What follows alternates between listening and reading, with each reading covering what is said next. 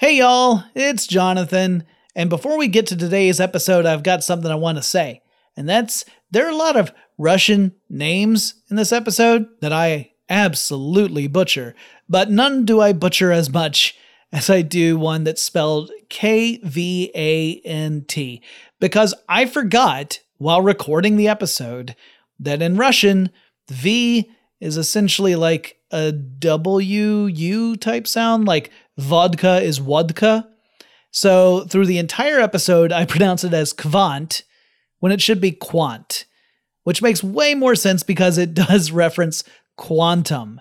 So just be prepared to hear me mispronounce quant as kvant a billion times, as well as pretty much every other Russian term and name that's in this. My apologies, it's my fault, but rather than go back and re record everything, I thought I would warn you up front. And now let's get to this interesting, if not correctly pronounced, episode. Welcome to Tech Stuff, a production from iHeartRadio. Hey there, and welcome to Tech Stuff. I'm your host, Jonathan Strickland. I'm an executive producer with iHeartRadio, and I love all things tech. And in this episode, we are continuing our history about space stations. We are going to focus on Mir.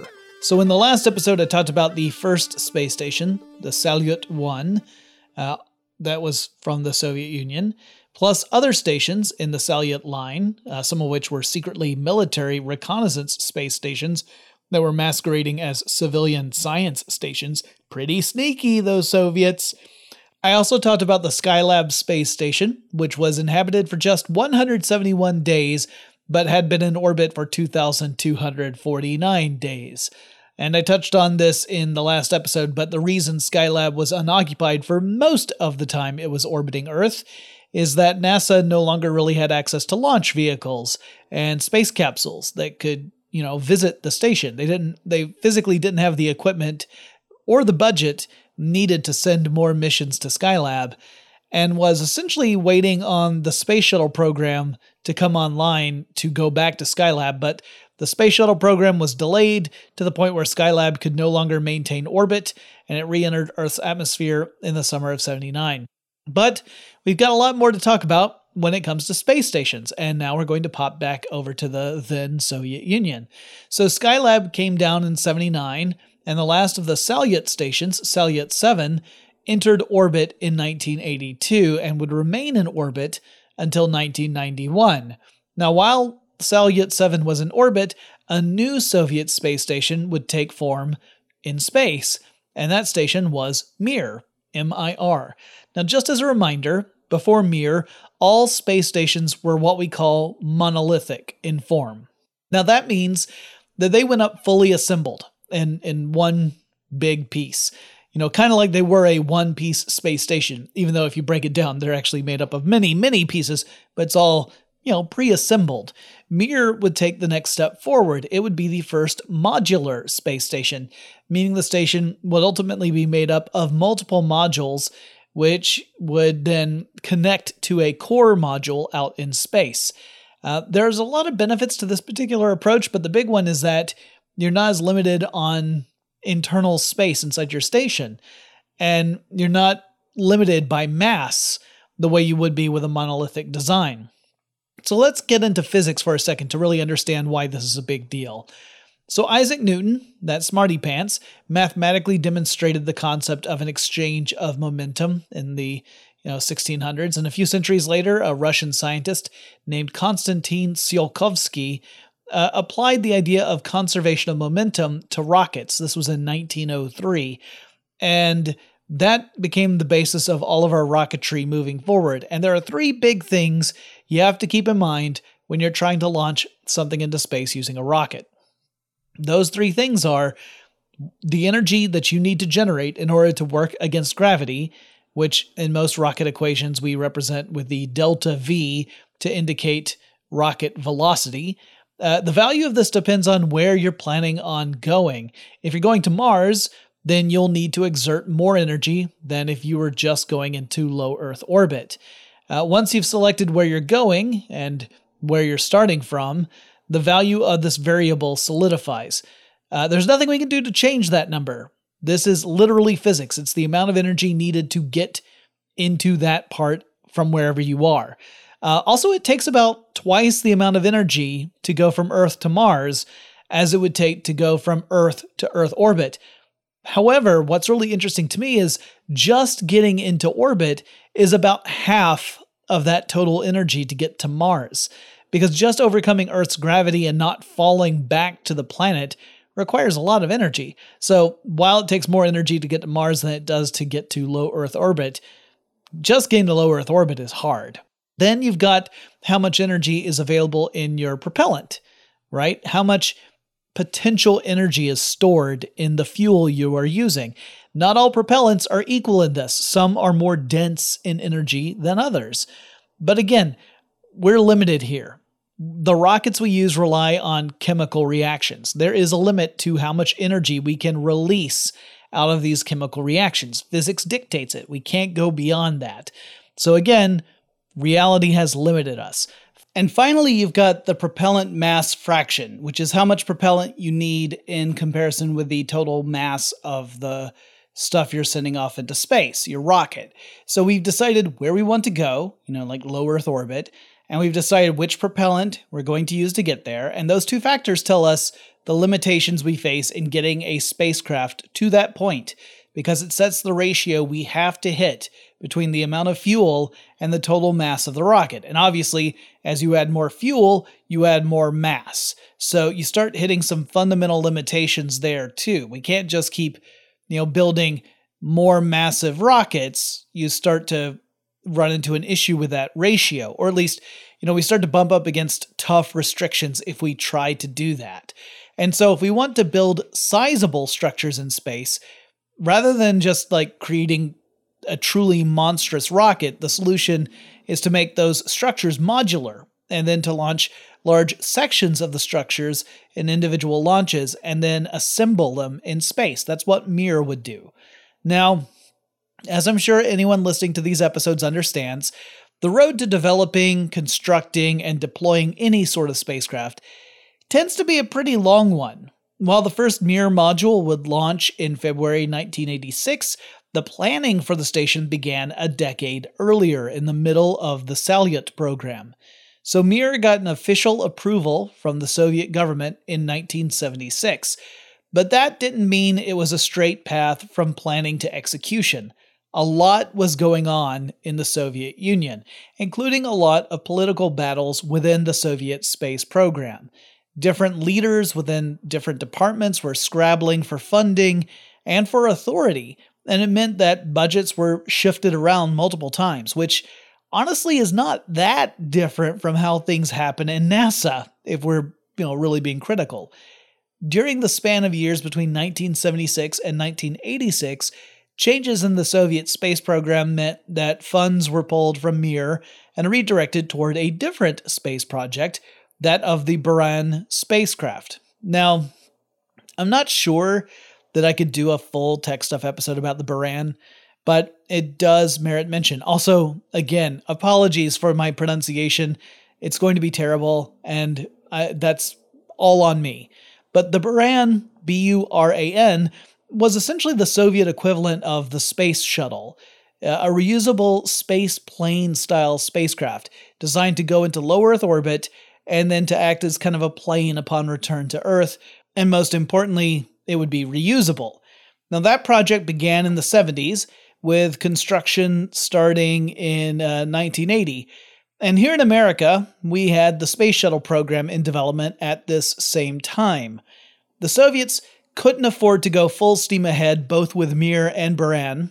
So, in 1984, the administrators redirected Mir's budget toward Buran's test flights.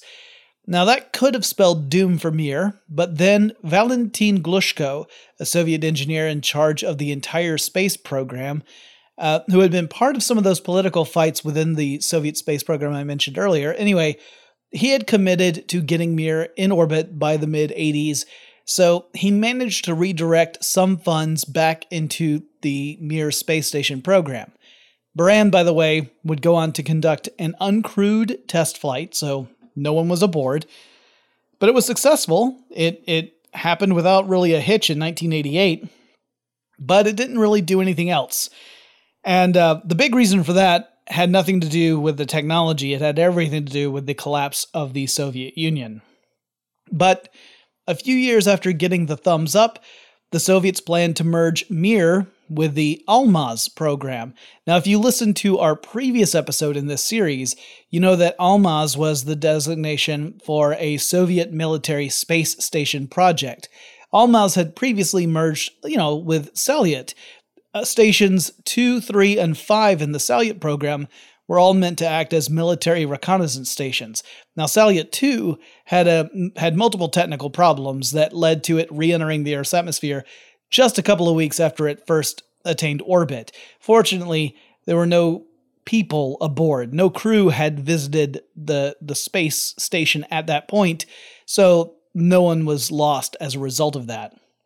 Salyut 3 and Salyut 5 had a little more success, though very little is known about those stations because the Soviets were not super eager to share military secrets with the rest of the world. That's not to say that there aren't resources out there. There are, I just find a lot of them to be questionably reliable. Anyway, as part of the Almaz program, engineers designed a spacecraft with the designation DOS. So DOS 1 was actually used to serve as the Salyut 1 space station. DOS 2, 3, and 4 were Salyut 2, 3, and 5, respectively. Salyut 6 and 7 were DOS 5 and DOS 6. And then the core of the Mir module would be DOS 7.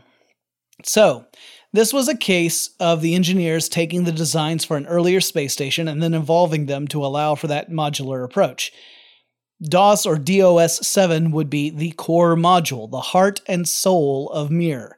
This core module would also serve as crew quarters. In fact, for a while, this would be the entirety of the space station.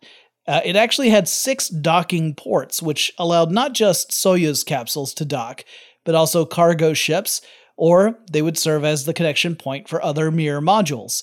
And each module could focus on a specific type of science. For example, the Kvant 1 module had equipment to study astrophysics from the station. And we'll talk more about that in a, in a little bit. So, as for the name Mir, you might wonder what that means. Well, because, you know, Salyut means salute, for example. So, what does Mir mean? It's actually a little tricky to translate into English. Now, you could say it translates to the English word for world, or that it translates into the word for peace, but it's actually more specific than that. So prior to 1861, Russia operated under a serfdom structure with lots of Russians as serfs. Uh, and approximately one third of all Russians were serfs. But Tsar Alexander II decreed that all serfs were freed, though that also meant they were free to pay rent to their landlords. Uh, the word Mir means a peasant community that owned its own land, when previously it did not have that ownership. So there are a few contextual, subtle things going on with that name that are difficult to capture with a single word in English. So, despite all the obstacles, the USSR launched Mir's core module on February 20th, 1986. This was an uncrewed mission to get the core into orbit, and it was successful. So, no cosmonauts were aboard at this point, but it did deploy from its launch vehicle and enter orbit. The core module resembled the monolithic space stations of the Salyut era. Uh, I mean, after all, they were both based off the same seed, the Almaz military platform, and it measured about 43 feet or 13 meters in length and the widest part of the stepped cylinder, you know, some parts of the cylinder were wider than the others, uh, but the widest part was 13.8 feet in diameter or 4.2 meters. On either end of the station were docking points, and at the forward end, there were four more docking points around the circumference of the station. So, six in total, as I said. Just a couple of weeks after the core module entered orbit, a spacecraft, a Soyuz spacecraft carrying Vladimir Solovyov and uh, Leonid Kizim, docked with the station. Uh, actually, first it docked with Mir for 55 days. So they docked with Mir for 55 days. Then they left Mir and they went to dock with Salyut 7, which allowed the cosmonauts to load equipment from Salyut 7 into their Soyuz T spacecraft. And then they carried that back to Mir after spending about two months aboard Salyut 7. And each of these trips between space stations took about 29 hours to travel, so more than a full day to get from one to the other, and they did it a couple times. Uh, it was the first time that a spacecraft had docked with two space stations during a single mission. The two cosmonauts became the first residents of the Mir space station, and again, this version of Mir was just the core module, so it was a lot like the Salyut stations. In fact, the first module to join Mir and expand the station wouldn't come online until 1987. That first module was the Kvant 1, which I mentioned earlier, and it was an astrophysics module. Now, if you look at illustrations of Mir when it was, you know, complete, when all the modules had attached to it, you would see how complicated this modular approach could become. Some folks kind of likened it to Tinker Toys. The Kvant 1 module connected to the aft end of the core module, so opposite where the Soyuz capsule would dock. The Soyuz capsule docked in the, the forward side of the station. The Kvant 1 was attached to the aft side. The Kvant 1 module had its own extra docking port in the aft of its module, and it also had a pair of very long solar panels, uh, as did the Mir core. I should also add that while that's the configuration I saw in one illustration, the Russians frequently rearranged the modules of the Mir space station. So I don't know if that was how it was configured throughout the entire history of Mir, because it did move some modules around at different times in order to prep space for new modules joining the station. The Kvant 1 module was built on top of an earlier spacecraft design, the TKS spacecraft, the original purpose for that type of spacecraft was to serve as a resupply cargo ship for those Almaz military stations, but the Kvant 1 was all decked out with scientific gear. It had two pressurized compartments in which cosmonauts could work safely, and it also had an unpressurized compartment where specific experiments could take place, and it had an airlock. According to a few different sources I found, the Kvant 1 was supposed to dock not with Mir originally, but with the Salyut 7 space station. And if it had, that would have made Salyut 7 the first modular space station in orbit. But the development of Kvant 1 was a rocky journey in of itself, and in the process, the decision was made to switch it over to Mir instead of Salyut 7. The scientific instruments uh, aboard the Kvant 1 included X ray telescopes, spectrometers, an ultraviolet telescope, and more. The Kvant 1 would study stuff like quasars and neutron stars, and it needed those solar panels because the equipment aboard the Kvant 1 required a lot of electricity to use, more than what the Mir core would be able to generate on its own and still provide, you know, important stuff like life support. It also didn't have its own propulsion system. And that made me wonder how the heck did it manage to dock with Mir? If Kvant 1 didn't have propulsion, how did that work? Well, the answer to that question will be coming up right after we take this break.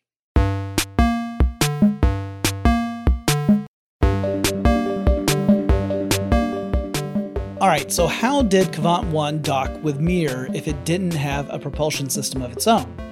Well, it relied on a special spacecraft called an FGB tug, like a tugboat. Essentially, the tug docked with the Kvant 1 and then act as the propulsion unit and moved it to dock with Mir before it would disengage and fly off. The Kvant 1 itself was a variation of the FGB, so both of these were spacecraft that were based on the earlier TKS spacecraft. That meant that with FGB and the Kvant 1 together, it was two spacecraft joined, uh, and one of them was just acting as the propulsion system for the joint spacecraft. The docking of Kvant 1 to Mir did not go as planned. First, there was a failure of the control system that delayed everything. Then, after fixing that, there was an issue with the two spacecraft actually forming a solid seal as they docked together. Something was preventing them from locking in. So the cosmonauts aboard Mir donned spacesuits and had an emergency EVA or spacewalk.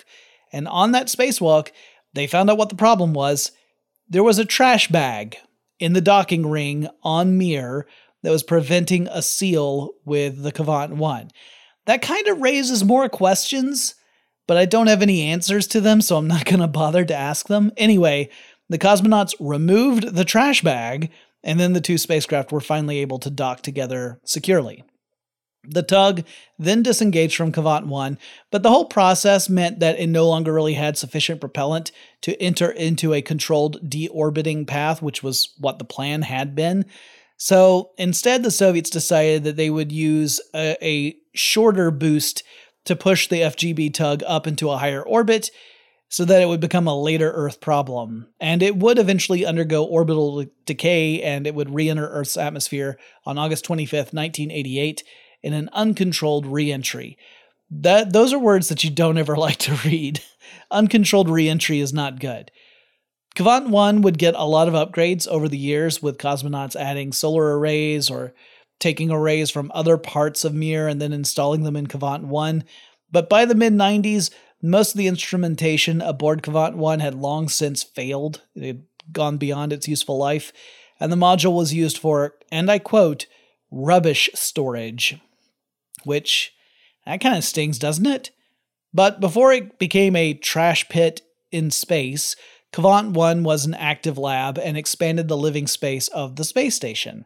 It also had some impressive mechanical stabilizers that used flywheel mechanisms that would allow the space station to reorient in space without having to use propellant and thrusters. Now, the space station did have thrusters and it did have propellant, but obviously, you want to be really judicious with how you use that stuff because you have a limited amount on board and it's not easy to bring more up to you. So, using these mechanical systems and sparing the fuel meant that, you know, you were being much more efficient and it was pretty darn cool. So, just using physics instead of propellant, really interesting. But the Kvant one was just one of the modules that attached to Mir. The second one was prepare yourself, Kvant 2. This happened in 1989. Now, this one would provide more power to the station. It also included additional flywheel mechanisms for orientation, and it also had a large airlock. And unlike Kvant 1, it had a propulsion system. So, to get into the whole development of this, about why the Soviets decided, okay, after Kvant 1, this whole FGB tug thing is a bad idea, it would take way too long to get into all the stuff about that, but essentially it boils down to them saying, well, if we have a propulsion system attached to the modules, we can actually make more use of more space, which makes way more sense than to use a tug to push it into place and then jettison it. So the Kvant 2 would become the first of those types of modules. The Kvant 2 docked with Mir on December 6, 1989, at the Axial Forward Port and then subsequently a manipulator arm on the space station, uh, unplugged Kvant 2, and then plugged it into its new home, which was on a radial port on the Mir core module. And this is pretty much standard operating procedure when modules would join. They would first dock with one part of the station, then the manipulator arm would uh, end up moving them to its you know new home. And in some cases it was a permanent home, in some cases you know, they would rearrange later on. The Kvant 2 had shower facilities, not too different from what I described aboard Skylab. Also had a water regeneration system. Uh, water on space stations is a truly precious commodity, and I'll talk about how space stations manage that a little bit later. We'll really talk about it more in the ISS episode coming up later on down the line. It also had life science and material science experiments aboard the Kvant 2, and it expanded the space cosmonauts could occupy once again. It gave folks more room in the space station. Now, the next module to join the party was Crystal, or Crystal, I guess. It's K R I S T A L L, though I've also seen spelled with just the one L. This happened uh, in 1990. Now, originally, it carried the designation of Kvant 3, but they decided to change it up. And this is the module that had one of its solar arrays removed and then later installed in Kvant 1. This would be a few years after it had, you know, merged with Mir. It also incorporated some docking mechanisms that were meant to work with the Buran spacecraft. Though, as I mentioned, The Buran program would get the axe before any such space plane could visit Mir. However, it would come in handy when the space shuttle, the United States space shuttle, would visit Mir. We'll get there. Like Kvant 2, Crystal, or Crystal, docked, I can't say Crystal without laughing, but it docked at a forward axial port on Mir and then got shifted around by the manipulator arm. And it was a module that moved a couple of times during the lifetime of Mir, usually to allow for some other module to join the party. And it included a resupply of food, so it had, you know, food storage aboard this module. It also had industrial processing equipment. So think of something like a space furnace, something that falls into the materials science category. And these experiments would be important for the pursuit of long term space exploration. The idea being that humans in the future might gather raw materials from various sources in outer space, such as asteroids, and then they might process those materials to make useful stuff that they could, you know, take advantage of on board a spacecraft. The module also had an Earth observation camera, a gamma ray telescope, and several spectrometers. And then the fourth extension of Mir was Spektr, which isn't just a villainous organization in James Bond movies. And it's actually spelled differently. Spektr is spelled S P E K T R. It launched in 1995, but that is skipping over some really important stuff that happened in between the launch of Crystal and Spektr. So in 1990, when Crystal launched, and the you know when Spektr launched in 1995, in between that, you had a really important event take place. This was the dissolution of the Soviet Union. That process really began in the late 80s with various territories within the then USSR declaring independence from the Federation and by late 91, the situation had escalated to the point that the Soviet Union was no longer a union, and it ceased to be. Gorbachev, the president of the USSR, resigned, and things were thrown into uncertainty across all aspects of the various nations, including the Soviet era space program. Now, the original purpose of Spektr was to be military in nature. It was to be a counterpart to the proposed US project of Star Wars. And boy howdy, I'm going to have to do a full episode about Star Wars, I think, because that was a heck of a thing. Uh, I remember it as being a really big deal when I was growing up and in the 80s, and uh, it was a really controversial subject. Uh, it was also a massive failure in many respects, including as a means to deter the Soviet Union from developing long range nuclear weapons. The idea being, oh, if we have a system that can shoot down your nuclear weapons, there's no need for you to keep building more. That logic ended up not being effective. Anyway, Spektr was supposed to be part of a program that would serve as a platform for space based weaponry, presumably to shoot down ICBMs from the United States headed towards Soviet targets. But the collapse of the Soviet Union left the program in limbo.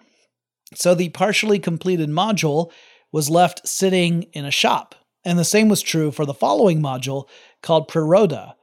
Former Soviet leaders had lots of stuff to worry about well outside the space program, and so both of these modules were effectively mothballed for a few years.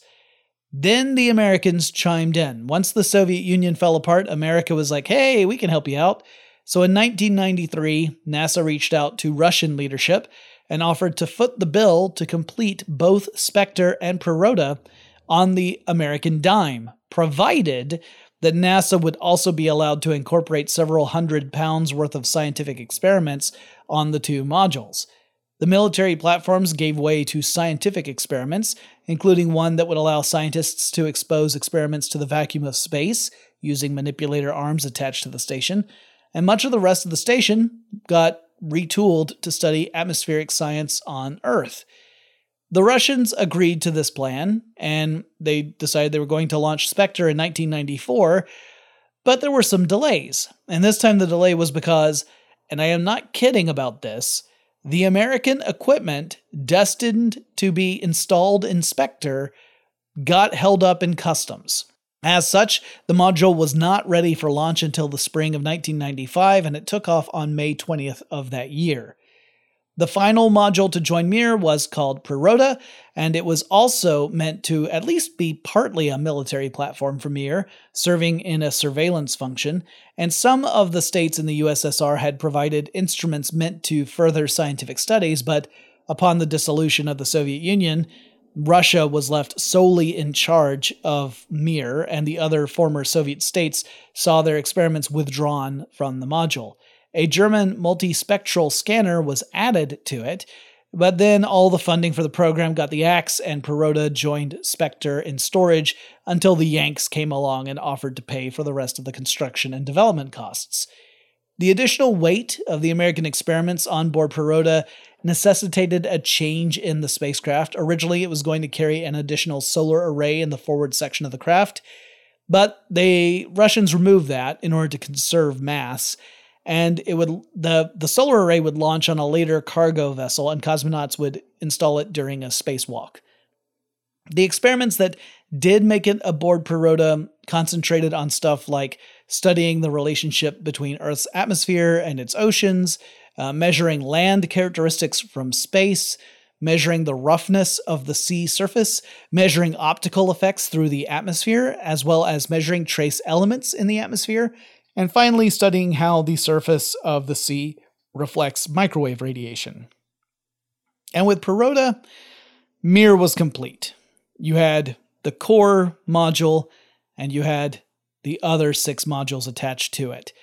As I mentioned earlier, occasionally the Russians would use the manipulator arm on the outside of the station to kind of rearrange where the modules were. Those aboard the space station would inhabit the core module, they would seal off whichever modules were being moved, and like I said, if you look an illustration of Mir, you'll see how the pieces all connected in various ways to one another to create the full station. It's pretty nifty. I also like that you could be working in an orientation that's 90 degrees from someone else in another part of the station. But because there's not really an up or down when you're in microgravity, from your own perspective, it would look like the other person was, you know, at a 90 degree angle from you, so they're sideways, but they would feel the same way about you because again, up and down are relative. Priroda would dock with Mir on April 26, 1996, and it got to its final location, quote unquote, final location on the 27th.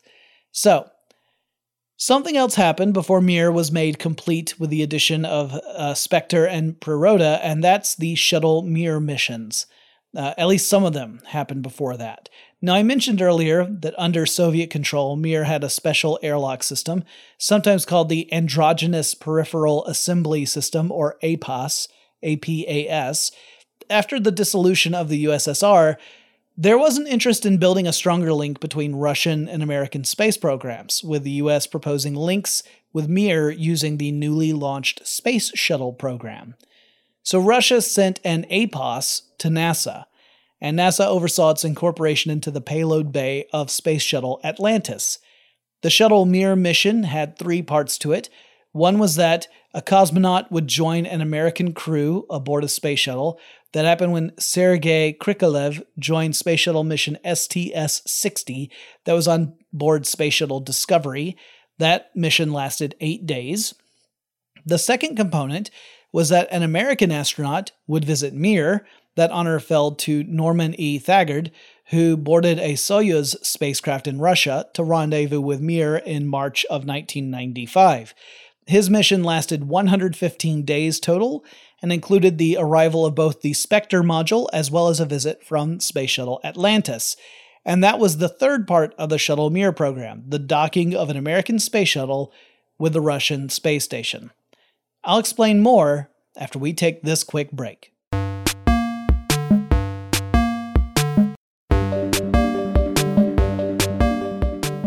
You know, one thing I haven't covered yet about Mir is that the crew aboard the space station could fluctuate over time. You could have crews from one Soyuz capsule mix with crews from the previous capsule. Uh, and so you, there were times where the space station was hosting more people than other times. When Thagard and his crewmates joined the station in 1995, it brought the total population up to 13. 13 folks and only two toilets. Don't worry, we'll be sure to cover the toilet situation in this episode. Before long, however, members of the Mir 17 crew because they, they were all numbered by how many missions were visiting the station. So Mir 17, that crew left the station to return home, and the cosmonauts assigned to the Mir 18 mission stayed aboard Mir. One of those to return home was Valery Vladimirovich Polyakov. Uh, he had been aboard Mir for an astounding 14 months, one year, two months, setting a world record that is yet to be beaten. When he joined Mir, he was part of the 15th crew of that space station and he left as part of the 17th crew. So he was parts of crews uh, 15, 16, and 17. So he had been there for a while. Also, that was his second trip up to Mir. His first one was back in 1988 when he was part of crews Mir 3 and Mir 4. He had stayed up there for 240 days on that first go round. Atlantis launched on June 27, 1995, and carried two cosmonauts, Anatoly Solovyev and Nikolai Budarin who would transfer to Mir and stay on as members of Mir 19. The shuttle docked with Mir two days after the launch, and it went smoothly. It connected through the Kristall module and the rest of the station, and all 10 cosmonauts and astronauts aboard gathered in the core module to celebrate the occasion. The shuttle remained docked with Mir for several days, leaving with the Mir 18 crew as part of the shuttle crew on July 4th, and the Mir 19 crew boarded their Soyuz capsule and disengaged from Mir temporarily in order to record the process of the shuttle departing the station. So we actually have pictures and video of the space shuttle departing Mir because some cosmonauts got into the Soyuz capsule and blasted off for a little ways to get those pictures. Once that was all done, the Soyuz capsule returned to dock with Mir, and the shuttle then moved off to conduct a few more experiments before it ultimately returned to Earth. Atlantis would take return trips to Mir six more times. So, Space Shuttle Atlantis visited Mir seven times total. That included a mission that brought astronaut Shannon Lucid to the station as part of STS 76. Lucid would set a record for the longest stay in space by an American up to that point, and also the longest stay for a woman. During her stay at Mir, Priroda would end up joining the station and complete it. Lucid would also plant a crop of wheat and it would ultimately go from being a seedling to producing seeds of its own. It was the first example of someone taking a crop through the full life cycle in space. The wheat would return to Earth aboard another Atlantis mission, STS 81. Space shuttles Discovery and Endeavour would also dock with Mir once each before the space station would be retired. All missions took place between 1995 and 1997. And during that time, Mir experienced a major and potentially catastrophic emergency, a couple of them actually. So in February 1997, a backup oxygen generating device caught fire on the station. Now, as you might imagine, a fire on a space station is incredibly dangerous. According to Russian authorities, the fire only lasted less than two minutes, but those aboard Mir said it was more like 14 minutes. It generated a lot of smoke and those aboard had to put on respirators in order to breathe. Also, they found out that some of the respirators proved to be non functional. Not great. The smoke blocked an exit path to the Soyuz capsule, so there was no escape from the station. It made it escape pos- impossible because you, your pathway was blocked to your one way home. Ultimately, the crew was able to extinguish the fire using like a wet towel and a fire extinguisher, but they had to continue to wear respirators for you know, like 45 minutes or so in order for the smoke to clear out. Another serious accident happened on June 27, 1997. A cargo spaceship collided with the Spektr module during docking procedures, and the collision created a small hole in the exterior of Spektr, which caused Spektr to depressurize.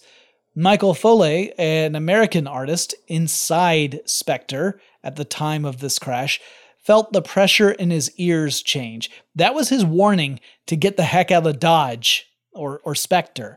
And he exited the module, and the Mir crew sealed Spektr off from the rest of the station. The collision also caused damage to some of the station's solar panels, so the crew ended up turning off some of the experiments in order to conserve power. Fortunately, in neither of those accidents was there any loss of life. And the experiences really drove home the need to develop efficient and effective emergency procedures for cosmonauts and astronauts to follow should the worst happen. The last crew to visit Mir did so in April 2000, journeying to an empty space shuttle. So, the previous crew, which had left in August of 1999, actually ended a nearly 10 year streak of continuous occupation of the space station. Not continuous with the same people, obviously. You had different crews coming in and relieving others. But I think it was like a week and one day short of a full 10 years of continuous occupation when the last crew had left. Then the space station remained empty and dormant for a good long while until April 2000. And this was uh, from a private space company, MirCorp was the name of the company, because uh, funding had run out in Russia to have a state backed space uh, agency focusing on Mir. At this point, attention was turning toward a different space station, the ISS, the International Space Station, which we'll talk about in the next episode. So, the mission that flew up to Mir in April 2000 was, as I said, a privately funded mission from MirCorp. Uh, the two cosmonaut crew was to conduct repairs and reactivate the station with the hope that private companies could keep Mir in operation. However, Mir had already lived well beyond its expected lifespan. The station was going to need a lot of repairs, and the investment would be considerable. And with the ISS taking form, it was just too hard to sell, and MirCorp could not get the funds to pay for anything more than the first mission in 2000. So Mir had run out of time and money, and in 2001 it would deorbit. Like Skylab, there was some worry here on Earth that Mir might end up crashing down on some populated area, and Mir was much, much bigger than Skylab. But Russian engineers took steps to have a controlled deorbit, and the station ultimately broke apart above the South Pacific. All right, I also promised that I would talk about pooping on Mir. Uh, I mentioned that Mir had two toilets. One was in the core module, which is good news because you know, it was a while before Kvant 1 joined Mir and made it a modular space station. And the second toilet was located in Kvant 2. Now, if you look at pictures of a Mir toilet, you had best prepare yourself for some psychological trauma. It does not look much like a toilet at all. It looks like a canister that has some sort of tube thing in the front of the canister's opening. So, to use the facilities, you would position yourself on the toilet, had a, a fastening system or straining system with restraining bars to keep you sealed to the seat. Very important. You don't want stuff, you know, floating around.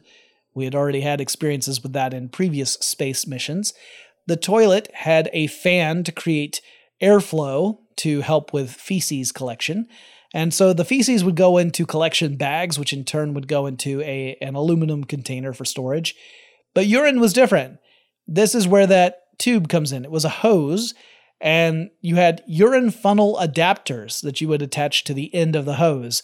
And unlike other space toilets in the past, this one had adapters designed so that both men and women could make use of the toilet. No more of that sexist male only stuff here. It was not a no girls allowed kind of thing, which, you know, was refreshing, really.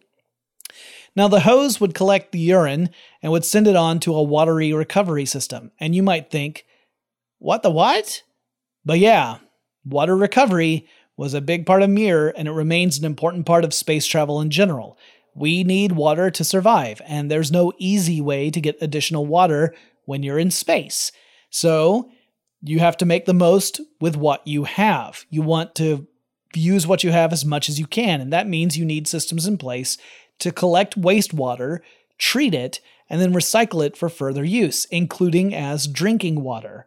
Now, another use of water on board Mir was to run an electric current through water. This is a process called electrolysis. The result is that electricity breaks the molecular bonds between hydrogen and oxygen. Now, this is one way to generate oxygen in space, though it does mean relying on water in order to do that. Water recycling involves moving wastewater through a series of filters to remove all the contaminants, leaving pure water behind and the ISS would use a similar approach, creating a closed loop system to capture water not just from urine, but also from sweat and even water vapor from breathing.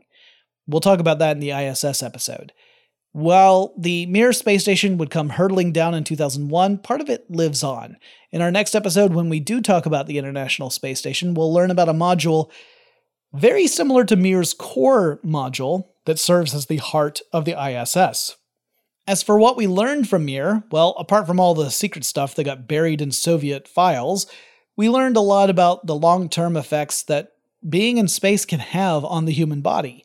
We observed how the body can change over time in microgravity, including stuff like bone and muscle loss.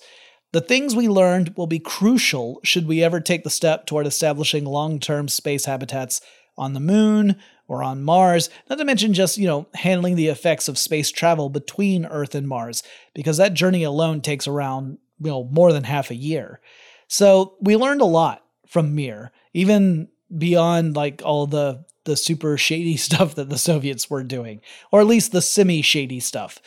Um, and and obviously a lot of that learning continues on with the International Space Station. So in our next episode, we will turn our our uh, thoughts and eyes and ears toward the ISS, and we'll also talk about a couple of other space stations and uh, and talk about what the future holds. Oh, and I'll also cover the space station that never was, aka Freedom but that's in the next one. If you have suggestions for topics I should cover in tech stuff, reach out to me. The best way to do that is over on Twitter. The handle we use for the show is called Tech Stuff HSW, and I'll talk to you again really soon.